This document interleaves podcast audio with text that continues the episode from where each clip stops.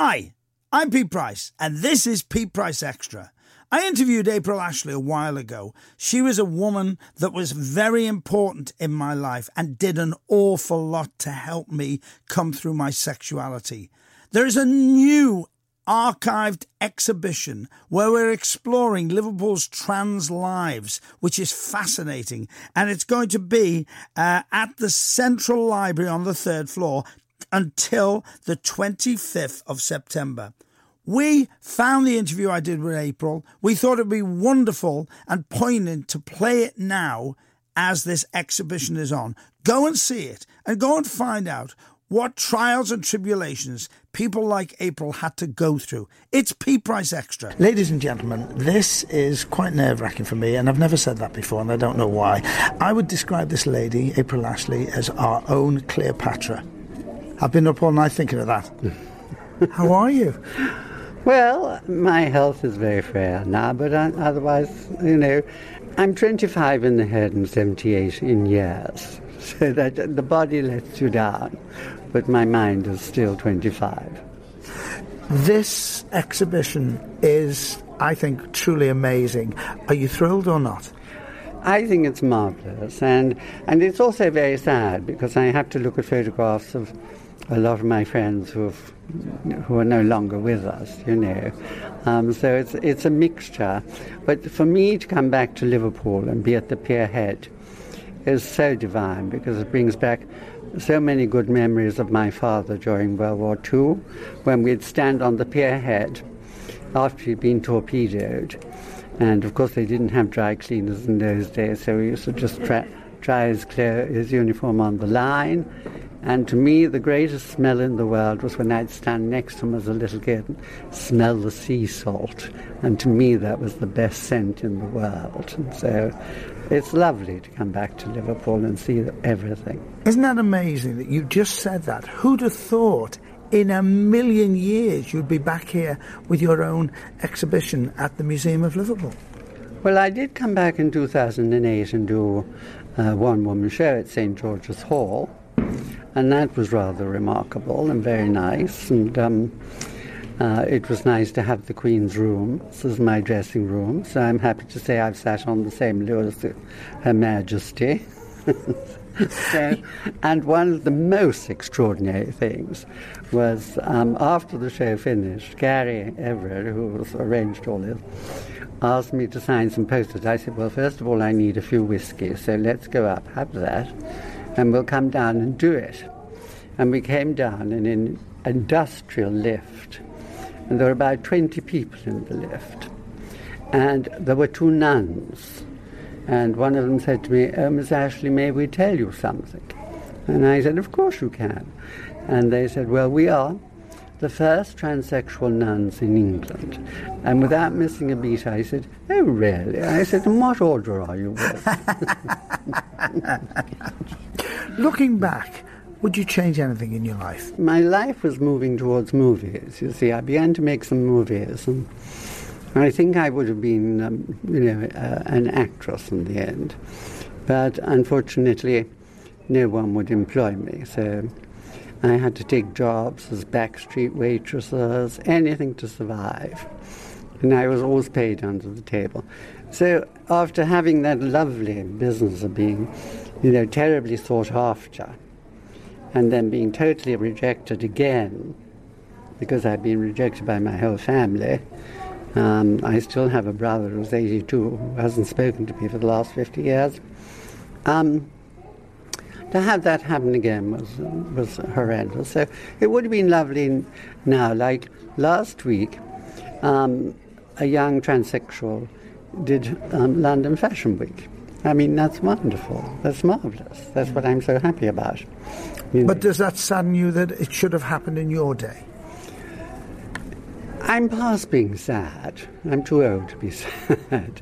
Um, it would, I would have loved, you know, to have carried, been able to carry on, but it wasn't to be. And so, you know, you have to accept it and get on with life. And then when I was 50 years old, um, I decided, I got so fed up, I thought, well, I'll go and live in America. And I didn't know how well known I was, um, because every time I got a job, after about three or four days, people would come up to me and say, "Oh, you're very well known in your own country, aren't you?" And then I'd go to the schedule to make my schedule out, and I was a full-time employee. And then I'd say I'd gone down to two days, sometimes half a day. Then I knew it was time to go and buy a newspaper and get another job. And that happened hundreds of times. Could you tell us briefly what happened to your career and why it went wrong? It wasn't the photographers. It, they were all marvellous. I mean, you know, Terry Donovan, Bailey, all of those people, Duffy, all of those wonderful photographers. They were such fun.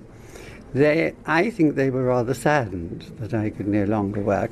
It was the people, like products like Bournville chocolate and, and Vogue and things like that, who said, no, no, no.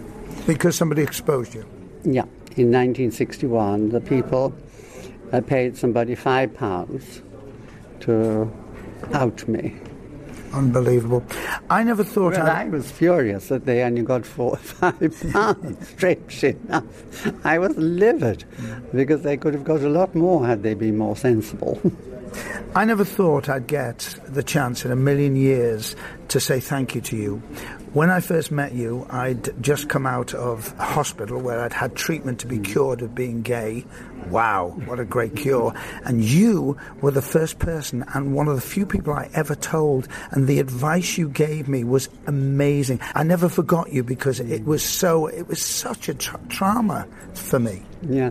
Well, I went to a reception last week actually um, for equal marriage, and um, Peter Tatchell came up to me.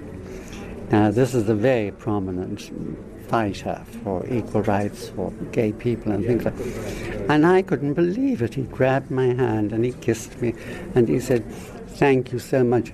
You gave me great help and allowed me to come out of the closet. And I was astounded. This is a, a, a man of great force and uh, incredibly intelligent and interesting. And to have him kissing your hand and things like that, that's lovely. But I, I don't think, you know, when I go to bed, I don't think about anything. I just think, oh, well, time to go to bed. Are you a happy lady? I'm very lucky because I'm very Liverpudlian. And I think we Liverpudlians are great optimists. And, and things make me die laughing. I mean, my favorite actor is Steven Seagal. Now, if I see a Steven Seagal movie, and I've seen every one about 10 times, I've only got to see him walking down the street, and I'm in hysterics because he walks like a duck. And then when he starts slapping people around, I get the most wonderful workout on myself because I'm slapping everybody too. So, no, I, I am amused by life. April Ashley, what advice would you give to anybody who is fighting in a terrible way their sexuality and going through that pain that both of us know about? What, what I always say is um, be terribly kind to yourself, be kind to other people, but most of all, be very, very, very brave because you're going to need it, even in this modern day and age.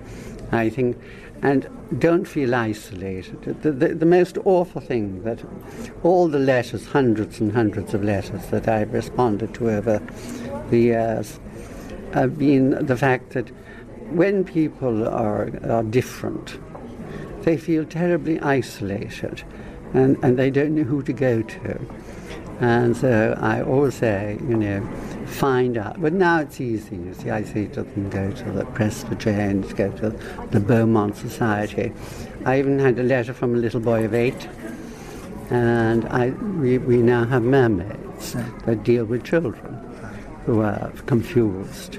And so it's wonderful now, but when I was growing up in the 1930s, before, before War II started, I couldn't go to anybody.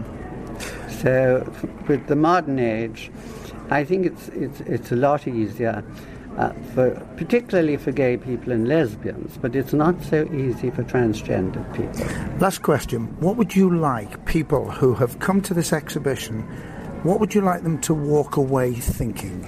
I would like them to walk away feeling happy.